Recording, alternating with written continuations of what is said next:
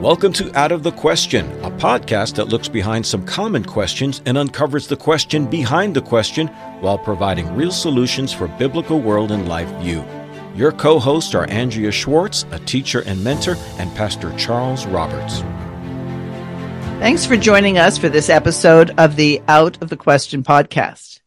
With the growing controversies in higher education, for example, preferential treatment for the rich for their children to get into schools, or even the plagiarism at the highest levels of the tenured professors. One wonders how parents and potential students justify the exorbitant tuitions of these institutions and the requirement in many situations to take on massive debt. Even in the private school arena, there is a push to acquire accreditation of some sort to prepare one's child's resume one of the reasons more parents don't homeschool is that they fear this will prevent their children from higher education opportunities. Yet, back in 2022, Newsweek reported that employers are not all that thrilled with the crop of college grads and that many jobs require on the job training and that they found that a lot of these graduates from prestigious schools were not all that teachable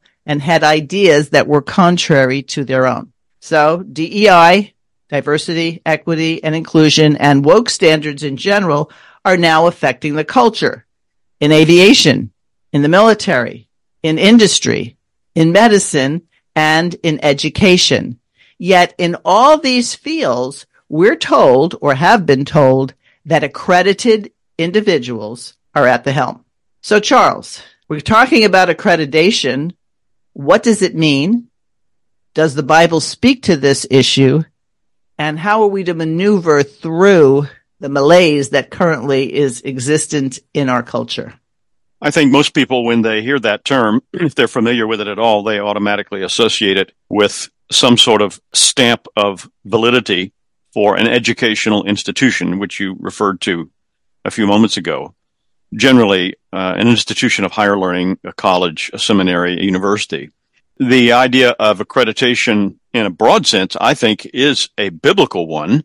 In this way, we see in the New Testament Paul's exhortation to the churches over which he had some influence and authority to have elders and deacons appointed and ordained in all these churches, and they had to meet certain qualifications. So, going back to the earliest days as far as the church is concerned, there was a method of putting this in quote air quotes accreditation whereby a man was tested and tried for the his abilities and his godliness to serve in the offices of the church. That is, I think, a type of accreditation. But we see in that model who it is that's in charge and what's the basis for it. You know, in, in modern times, what we think of today, what most people would associate with accreditation it really only goes back, as far as I remember, to the late 1800s, the, the late 19th century. One of the things you'll hear sometimes is that, well, you know, Harvard University is not accredited. I, I, think at one time it was not. No, most universities and colleges and seminaries in this country were not, and the way that they would become uh, so in the 1950s primarily. But the problem with that we have to deal with is the fact that accrediting agencies have become diverse and varied, and they generally, in order to be considered, quote, legitimate, have to have some connection with the U.S. Department of Education or some other federal government agency. And of course, therein is the rub. Because, you know, once you start playing ball with people who are humanistic and are enemies of God's law word, then in order to get their blessing, then you have to bow the knee to what they want you to do in some measure. And I've got several examples that we can talk about later of how that plays out, especially as it relates to Christian institutions. I like, though, to go back to the beginning, so to speak.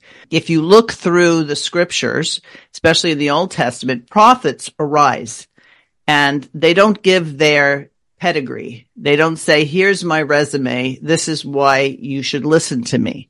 Um, we never see that. We just know that they're prophets. They they speak for God, and they, their testimony, you might say, makes it into the Scripture because they're speaking the inspired word of God.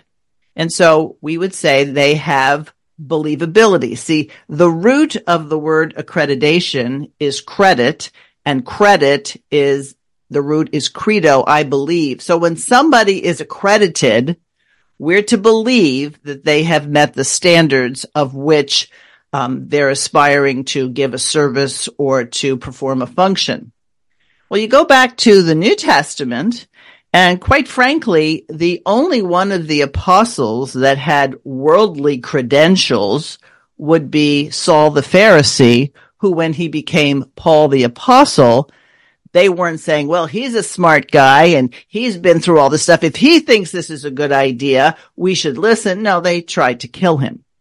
But the apostles were fishermen and the standard thing is how could these people know anything?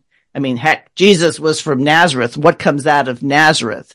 So we have to be careful that if we don't know what is being accredited and what's the standard, as you pointed out, we can end up with some very, very faulty ideas and false assurances.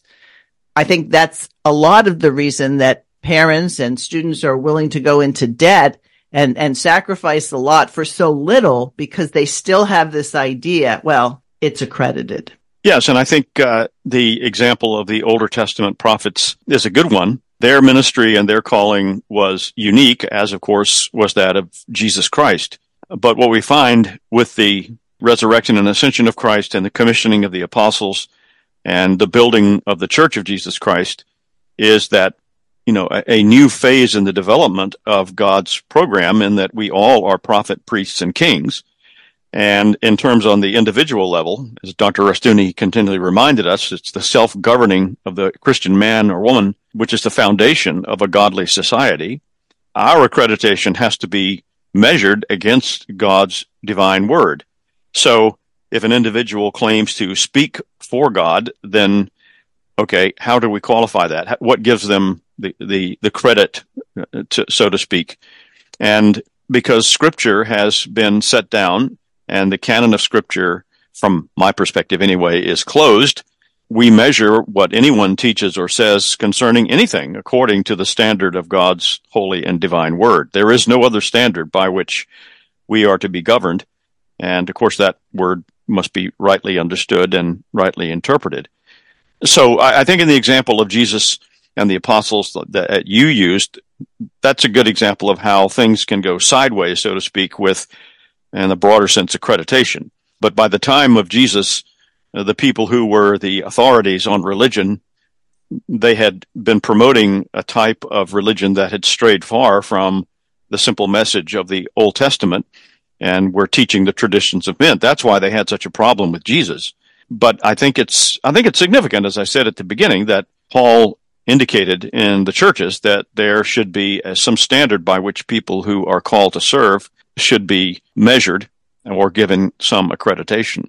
I think the Bible, in the truest sense, places that burden on parents. Now, that may seem strange, but for example, in the case of an incorrigible son, one who refuses instruction and correction and the need for restitution should it arise, it was the parents who would bring the child to the city gates. So in that case, they were saying, we can't give him accreditation. What we're saying is we can't deal with this.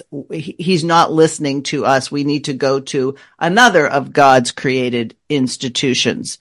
But in terms of accrediting one's son or daughter, even in the marriage process, the parents, Rushdoony makes the point that in-laws could be translated as circumcisers. In other words, the in-laws, the extended family were presenting a person for marriage, a, a virgin if we're talking about the woman, a man who is godly, can support himself and others, that they're accrediting their children. Well, we moved away from that since we've moved away from the family structure by and large. And now where do we turn to for accreditation? We turn to the state, state approved agencies.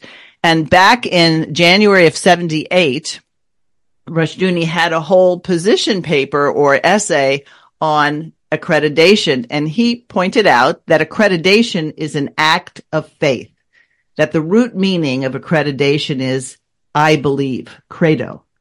So he points out that when a school goes to an accreditation council, it declares, I believe in you and in your word, and I present myself as one who seeks to be approved by you. If you approve me, then I need not be ashamed, for then I teach the word of truth and respectability. Hmm. Didn't Paul tell, uh, I think it was Timothy in one of the letters to show yourself approved? Was it to the Pharisees? Was it to the Roman officials? Who did he want him to be approved by?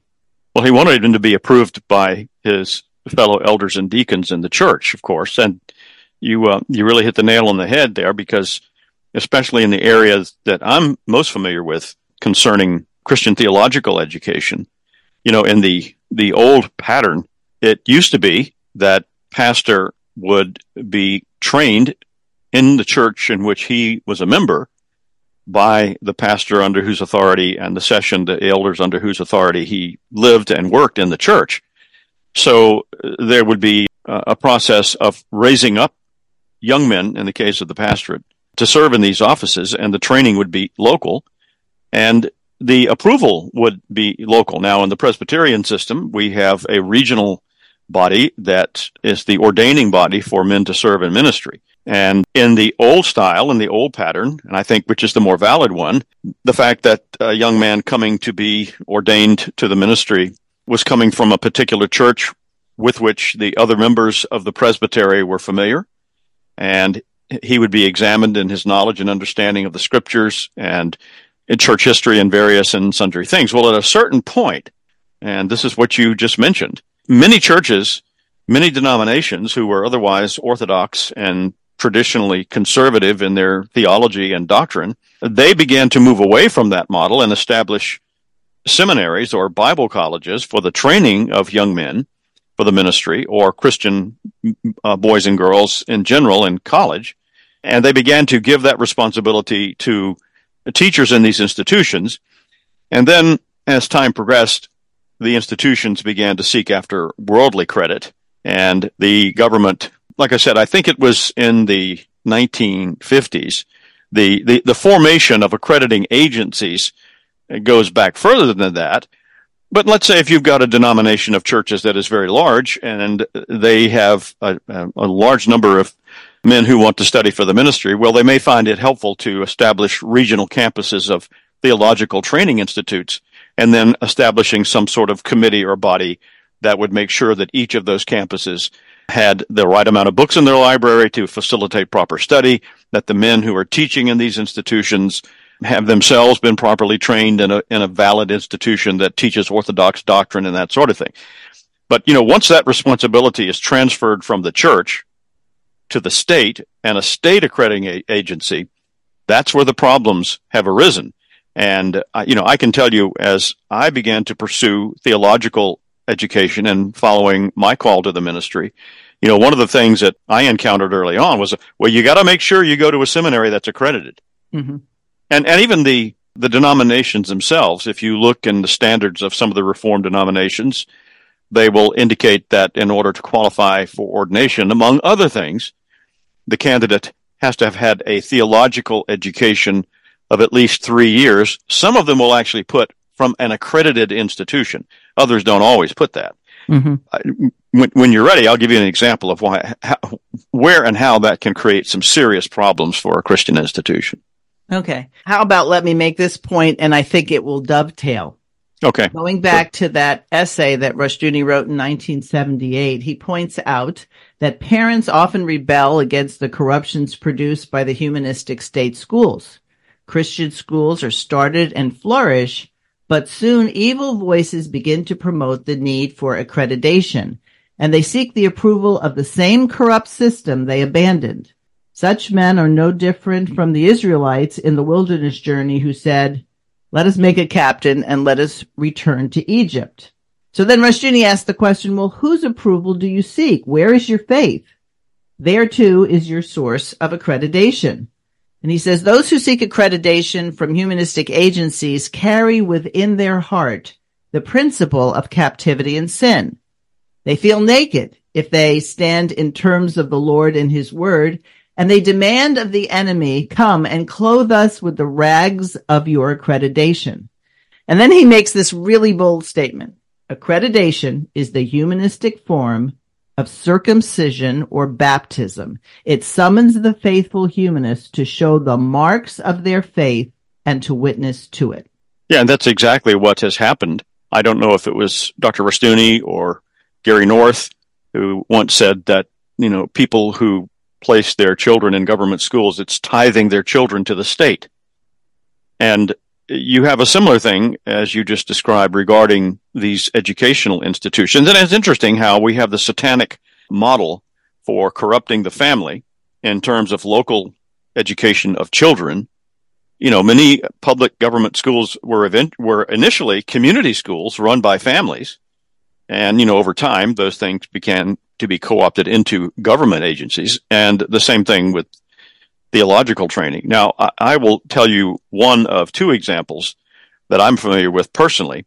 When I was a student at Westminster Theological Seminary, from which I graduated in 1991, that institution was, and as far as I know, still is accredited by the Association of Theological Schools, which is the major accrediting agency for seminaries and Bible colleges. But it itself is under the auspices of the U.S. Department of Education in that that secular humanistic body recognizes their authority to accredit institutions. But what's happened is, is these various seminaries, and Westminster is certainly not alone in this. In order for uh, students to be able to attend, sometimes they will apply for student loans. Sometimes those student loans are granted from endowed amounts of money that are donated or tithed to the seminary. Other times they will go to the government for those loans. So what's happened is that several of these types of institutions, in order to be able to qualify to have their students apply for U.S. based government loans, they have to meet the accrediting standards of a regional accrediting agency, not a nationwide theological accrediting agency. And so when I was a student at Westminster Seminary, during the time I was there, these accrediting agencies, they come on the campuses of the various institutions to do quote inspections and to you know recertify the institution. And they'll say okay you have this many books in your library. Let me t- let's take a look at your degree programs. And there are other standards by which they judge these things. Well when i was at westminster and this was in the year 1990 this is easily researched and found but i was i was there when this happened. The regional accrediting agency for that seminary came in and said you know we are looking here at your board of directors. And we're very concerned because there are no women on that board of directors. And so the administration of the seminary pointed out that the seminary's founding documents state that the only people who can serve on the board are either elders or pastors in denominations that recognize the Westminster Confession. I mean, it, I think it may have referred to another Presbyterian council, but the point is the the the members of the board could could only come from recognized traditional conservative reform denominations, the PCA, the OPC, uh, ARP, uh, all, all those. And none of those denominations ordain women as elders. And so they pointed this out to the accrediting agency. And the accrediting agency said, well, uh, and I'm paraphrasing here uh, rather generally, they said, well, that's too bad. know, you need to do something about this, or, or until you do, we're not going to give you a certification. Now, I happen to learn also, those of us who were there at the time, that the same agency went after a Jewish college in New York City and said, you know, you don't have any non-Jews on your board of directors. So it's something similar to that. Well, Westminster and that other institution, and maybe more than one, they had to seek legal recourse to protect themselves. They eventually won, but not after a number of years of litigation and I assume a lot of money.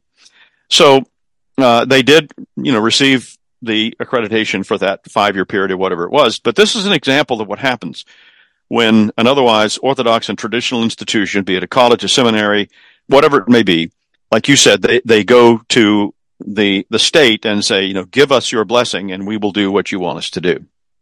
All right. That is a great example. They sued so they could get the state agency to approve them. Right. Now, I had the opportunity not too long ago.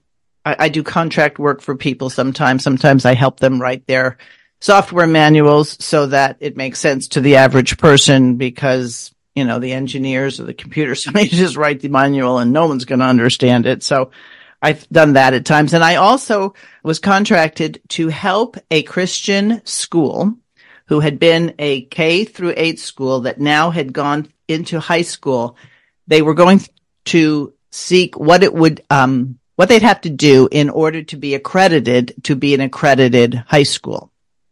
Now, I should say that I made it clear to the people, even though it might cost me the work, I said accreditation is something that should be for a Christian school come from God, come from his word and the people affiliated, how faithful they are. But nonetheless, they were exploring it. So I was tasked with looking at the, um, the blueprint for getting accreditation. I watched a bunch of videos and it gave me an insight into this process. So just to start off, to start the process, I think you have to give a deposit of a considerable amount of money so that they'll spend some time on you. And then there are all these pages and pages of describe what you do here, describe what you do there. And it really is when, when I read this recently about baptism and circumcision in a secular or humanistic form, it's like they had to bare their soul. How do you deal with this? How do you deal with that? And so if you pass the initial step of, you know, paying the money, they'll come and they'll just like you said that they did in the seminary. So walk around, look at the library and, you know, you don't have enough of play equipment out here. So you need to improve that. None of that had to particularly do with educating people. They really didn't want to know how well the kindergartners or first graders could read. That wasn't important. Well, eventually I was told, you know, figure out what they want to hear and just give it to them because everybody knew that they weren't going to keep sending people to watch you.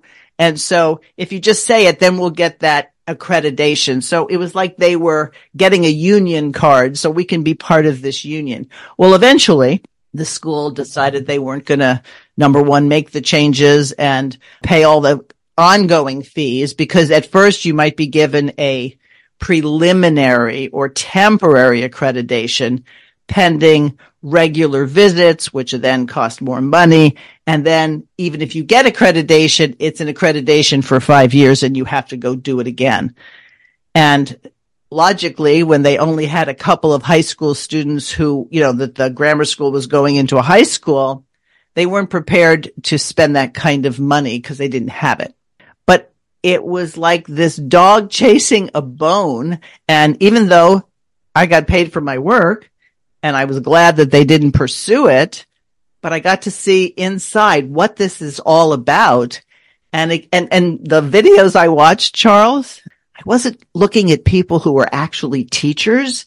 I was looking at administrators and they were scowling and, and whatever. It was like, they're going to toe the line. And I was like, oh, I wonder what this is like on larger scales. Yeah, well, it's uh, this is what happens when you go to the prophets of Baal for your approval. You know, I I, I want to share another example. I, I just remembered this one. I, I, didn't actually have this one written down, but I, I think it's a it's a very good example in, a slightly less you know formal academic setting. I served a church in upstate New York for 18 years, and that was those were the years in which my wife and I homeschooled both of our children. Uh, we were members of very large homeschool association for upstate New York, and there was also one for the New York City area and downstate. And one of the things that that organization did is they had a graduation ceremony every year, and there, there are others around the country that do the same thing, I'm sure, for students who had completed the requirements for 12th grade or however they defined it. And so our church, the church that I pastored, we also were involved in having a homeschool co-op at our church. And also we supported mostly Christian, slightly fundamentalist organization who had as its goal to spend time in the capital of New York, Albany, and making sure that there would be a voice for Christian morality. And some of the things they got involved with was how the state of New York may or may not be impacting homeschoolers. And one area that I became familiar with was that there were parents whose students had completed their requirements for a homeschool education, and some of these students would be applying to universities or community colleges in the areas where they lived. Now, there was one, there was a community college in upstate New York, Western New York. I won't say the name of it. But this organization, this Christian organization that I referred to, was seeking legal action on behalf of homeschooling parents. Because what was happening was, is that these homeschool kids would go to this community college and say, you know, we want to enroll. And they, they would look at their records and, you know, all the stuff that the parents were required to keep by the state of New York's education department. And that varies from one state to the next. But at any rate, they would say, well, you don't, you don't have a diploma. You don't have a high school diploma. We can't admit you. And so the Homeschool Association petitioned the, or maybe uh, they may have even just started doing it on their own, awarding their own diplomas to homeschool kids who had finished the requirements. And the state of New York, as I recall it, said, well, wait a minute. The term diploma can only be used by a state recognized organization. So you wow. can't do this for homeschool kids. And I think there was some legal action about that. So this is another example where the state gets involved and declares its sovereignty over all areas of life, in this case, education so it, it's a tough road to hoe when you uh, decide that you are going to do it God's way as opposed to man's way. Yeah. Again, this is a demand for control and for accreditation. And it's the first step towards creating a single and humanistic culture. So when teachers have to go through teachers college and really what they learn are the philosophy of Dewey and Horace Mann and whatnot and heavily Darwinian and now no doubt woke in every way is that they're going to limit the passage to professions. And so sadly, I know a lot of homeschool moms who proceeded to get themselves accredited, get a teacher's credential before they started homeschooling because they wanted to make sure the state would leave them alone. Yes. And guess what? The state doesn't leave them alone. They're just buying this insurance in case it happens. Now, there's nothing wrong with insurance if the insurance is purchased from those who share your faith and like the homeschool legal defense association will go to bat for you if you're challenged. But this always seemed to me like straddling the fence.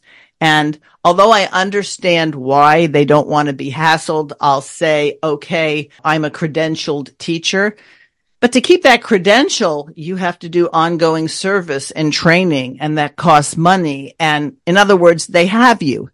And if you look back on what problem the early church had, it's that they wouldn't get credentialed. They right. wouldn't get the license from Rome.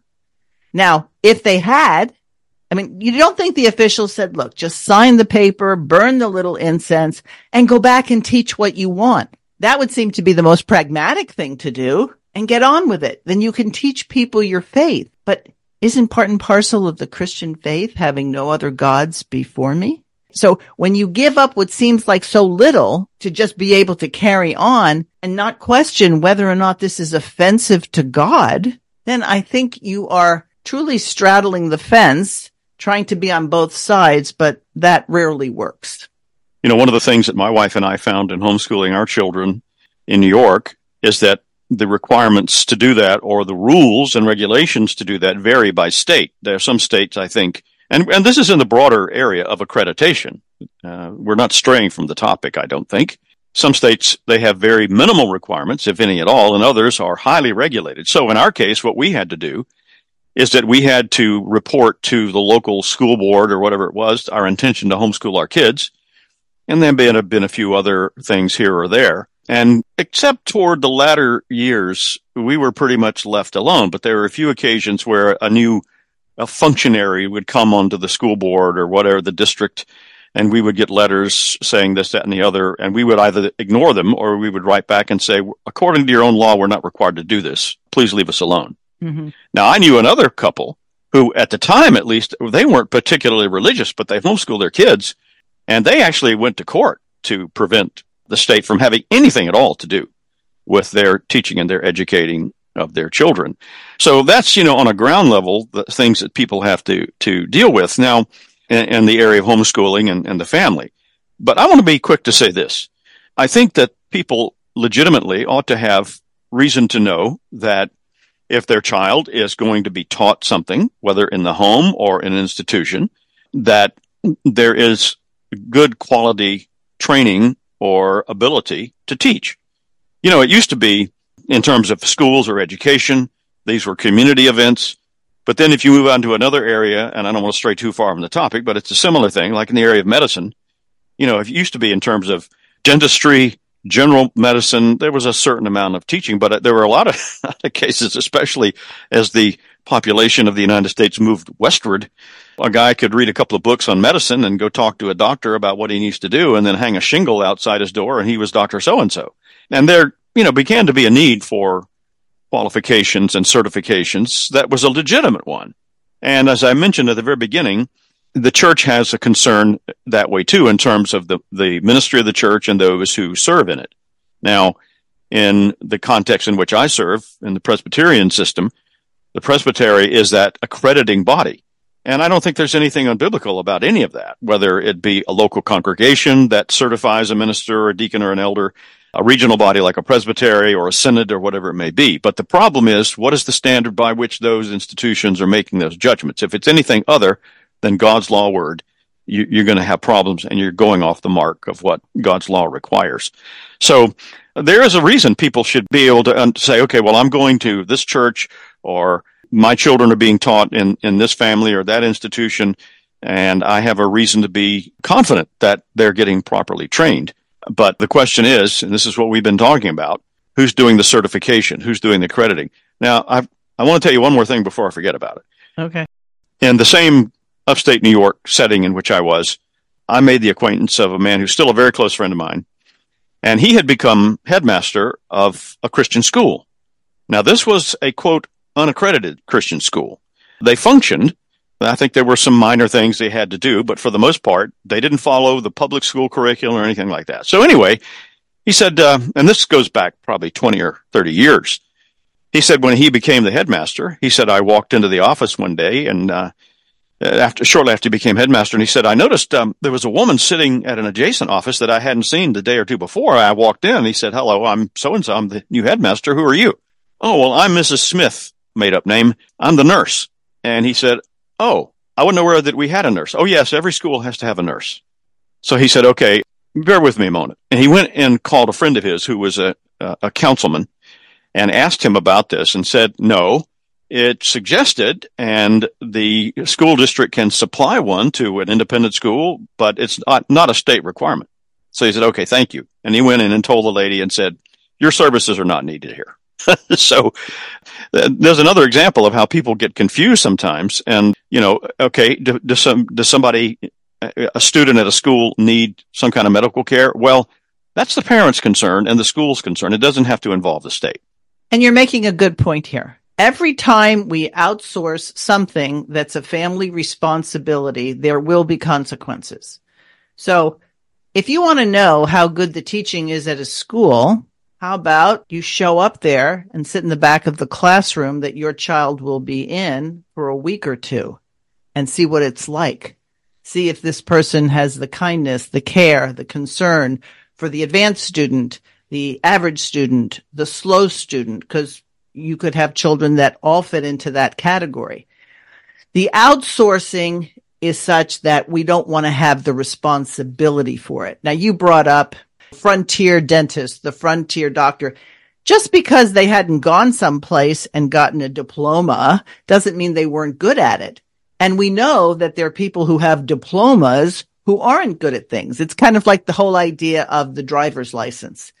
Most people have driver's license. Therefore, most people are safe drivers. Hmm, not so much. Beauticians, barbers have to have licenses. Right. means that nobody gets a bad haircut. Isn't that amazing? All we had to do was license this person and now we have excellence. So I think a lot of time when people want to know, is this accredited? Does he have a license? It's a false sense of security and it's your responsibility if you're going to pay somebody to take out a tooth that you're reasonably co- confident this person can do it. But you know why most people don't? Because they're not paying for it. Insurance is paying for it. And so if he's accredited and he's on the list that the insurance company will take, okay, that's good enough for me. Well, and, and, and I'll come back to the church as an example. I mean, you you go you went back to what I said earlier concerning medicine and dentistry and and uh, board certifications and such as that. Somebody once made the observation that you know, in order to be a doctor or a dentist or whatever, you have to be certified by a board before you open up your office and start advertising. Come here for your family health needs or whatever it may be. So the people who go to that have at least some, you know, on paper confidence that the person treating them is going to do a good job or where they get their haircut, as you said.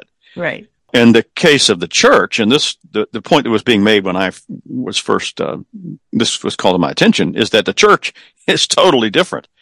I mean, anybody can start a church anywhere in most places whether it be in their home or somewhere else and the first church of this or whatever it may be. And I'm Reverend so and so and I, you know, I'm self ordained or I was ordained by my neighbor or whatever it may be.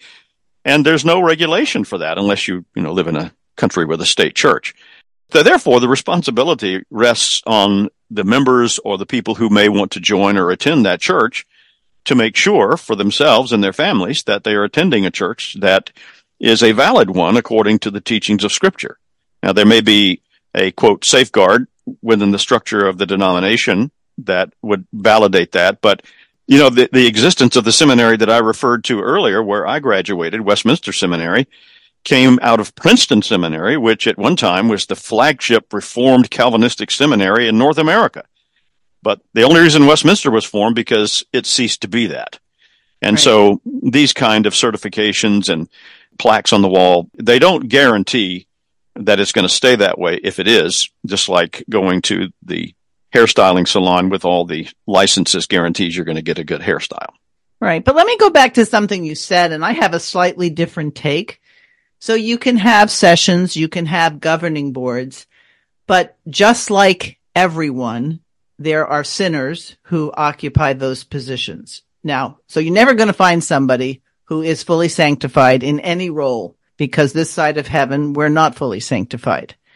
The problem I see and why a lot of people sort of bristle at the governing boards is that oftentimes those governing boards, and this is true in the church, it's true in corporations, it's true in the military, instead of being servant slash leaders, they are leaders that you better listen to me or else. And right. so there's a sense that sometimes there's a circling of the wagons that go with these boards or these adjudicating agencies and such. And even if an individual person says, you know, this makes sense, we should accredit them. They're doing all the reading, writing and arithmetic sort of thing. But they get stifled and say, no, we have this standard and you must adhere to it. So we saw that with vaccine mandates. I'm sure there are a lot of people who said, I, uh, I really don't want to do this, but you can't keep your job unless you get your vaccination. As long as we don't have individuals along whatever level of leadership or management repairing to what does the word of God say and what's consistent, we're going to have bad rulings. And therefore, we're going to have a society that conforms to the boot on people's heads if I want to go to a practitioner who my friend says, you know, I had this problem and I saw him like three times, no drugs, anything, just some supplementation. And I feel so much better. And I go, I'd like to go to him, but he's just not accredited. Would he be accredited with organizations that like, no, we want to prescribe drugs for this. So it all goes back to, and I think this is even true in scripture in terms of which prophet you listen to, that if you don't know the word of God yourself, then you're going to go on personality, looks, status in the community, and not really judge righteous judgments.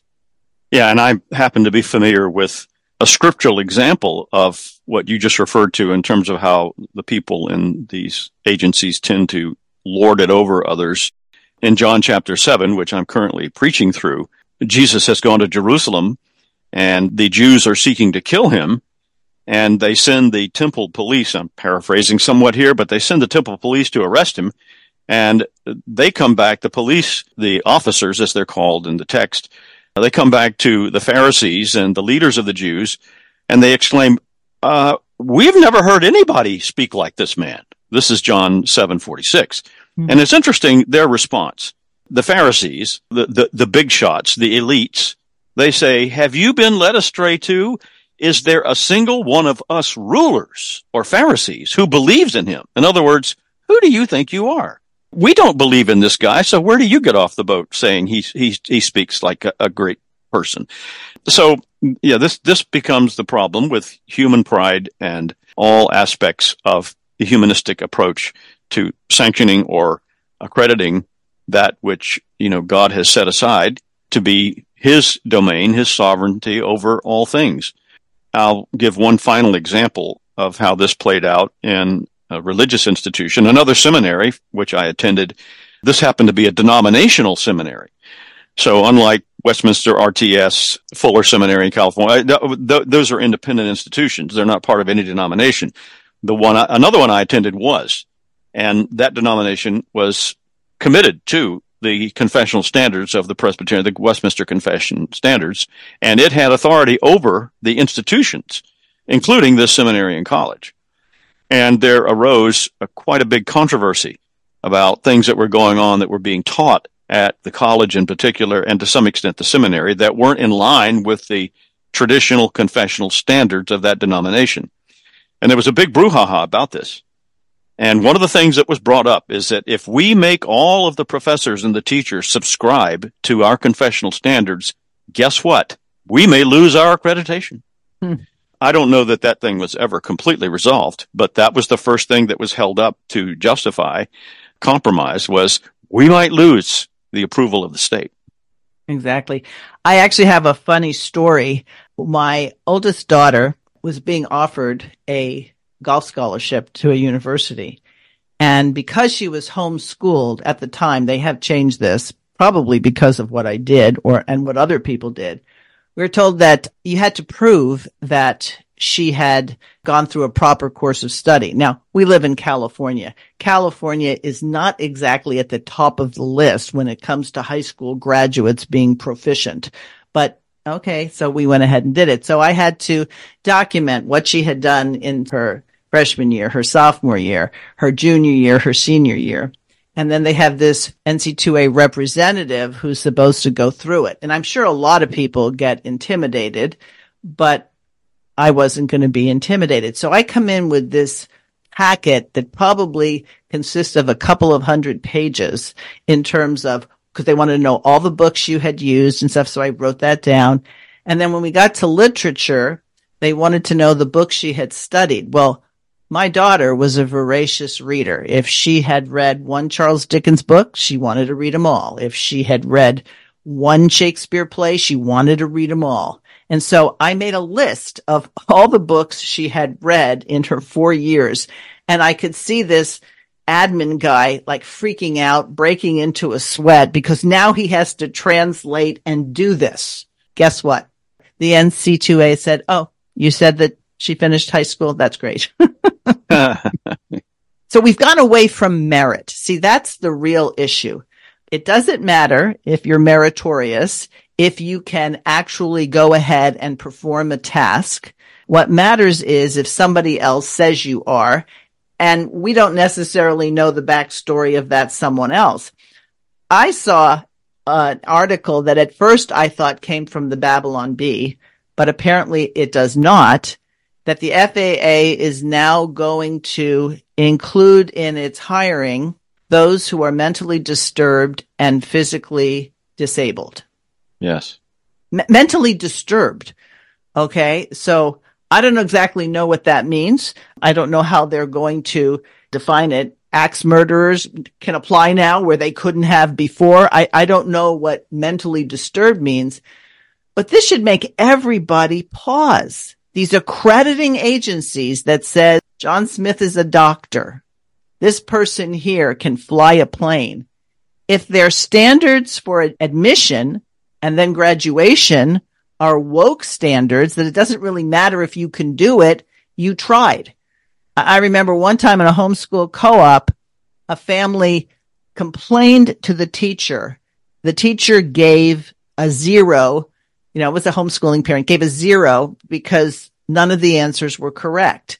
And the mother was saying, you could have given them something. They took the test. In other words, she wanted participation points. Right. And, and he looked at her and he said, how many points should I have given for that? And the mother was flustered and said, 17. so her, her children would have gotten a 17. Now let's go back in terms of something else you said that I'm not necessarily challenging it, but I want to give it a better spotlight. Who's responsible for what oh. children learn? Is it the state or is it the family? If I decided that my children were going to do nothing else but focus on music and I never bothered to teach them anything having to do with algebra, am I wrong? And if I'm wrong, who am I responsible to? Does the lady next door have a compelling interest as to whether or not my child does geometry or has studied the Tudors and the Stuarts of England? But there's so many things that are in this curriculum that's now accredited or approved that make no difference whatsoever. When you go to a dentist, do you ask him what his grades were in geometry? Mm-hmm. No. do you ask him if he ever took geometry? Not that I recall. No, not that you recall. so we have these standards. So yeah, but what if they don't teach their children anything? Then they're sinning before God. Who made the church anything more than advisory teaching? You should make sure that your children know how to read. You can't do it. We'll help you. But the state has no interest in that. So if you're going to be so foolish as to prevent your children from knowing how to read, which incidentally, before compulsory education wasn't really an issue.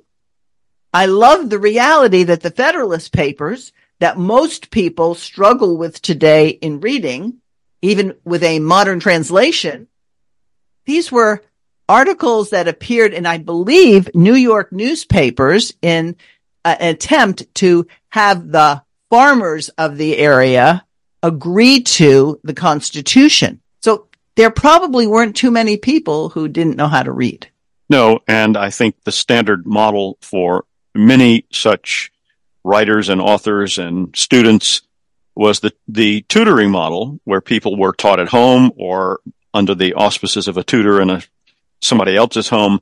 That's the way a lot of in, intelligent, uh, brilliant people learn foreign languages. I believe Charles Hodge, the great president of Princeton Seminary, he, he was tutored by his father. And the center was the family. And again, if they see the need to establish some sort of institution to broaden the ability to teach more than one student, that's fine. But the problem is when you get involved with the state. Another way that the states sometimes try to bring what they would consider to be rebellious institutions to heal is they'll say, okay, well, you know, you've got this Christian school here, or you've got this Christian homeschool association, and uh, maybe your students would like to participate in intramural sports with other students in the school district. Well, you're not going to do that unless you start teaching X, Y, and Z, or you abide by our curriculum or meet our standards. And there have been many otherwise fine Christian institutions that have caved on that one score because they want to be, quote, popular with the masses. I think that in, in wrapping things up, we could say that God's standards, God's law does focus and is concerned with the issue of qualification. But as with everything else, the ultimate standard is his law word under the auspices and the authority of godly parents.